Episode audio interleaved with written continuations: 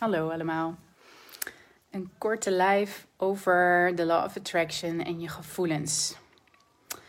En hoe we onze gevoelens proberen te bypassen. Uh, ik ga uitleggen wat ik daarmee bedoel. We weten allemaal, of de meeste van ons weten wel, dat alles wat je aandacht geeft groeit. En uh, velen die bekend zijn met de Law of Attraction, die proberen dan hun focus van gedachten en gevoelens zo mooi mogelijk te maken te fantaseren over je toekomst, over de dingen die je wil. Ehm, en je kunt je gedachten herprogrammeren, maar als jij je nog steeds rot voelt van binnen, dan zullen die gevoelens de boventoon gaan leiden en zullen die een reactie teweeg brengen.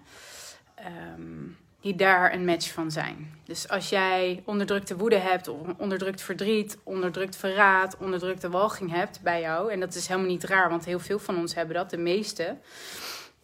Um, gewoon puur omdat wij in onze kindheid niet gezien zijn voor de mooie wezens die we in werkelijkheid zijn. En dat is niemands schuld, dat is gewoon de conditionering, de cultuur, de, ja, hoe het gaat.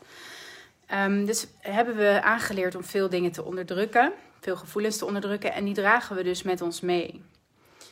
En soms is de gedachte van, oh, doe maar, um, dat was het sowieso in de wereld, doe maar uh, gewoon, dan doe je al gek genoeg, maar ook laat je emoties niet zo zien, onderdruk die maar, want dan is het veiliger en beter voor de wereld.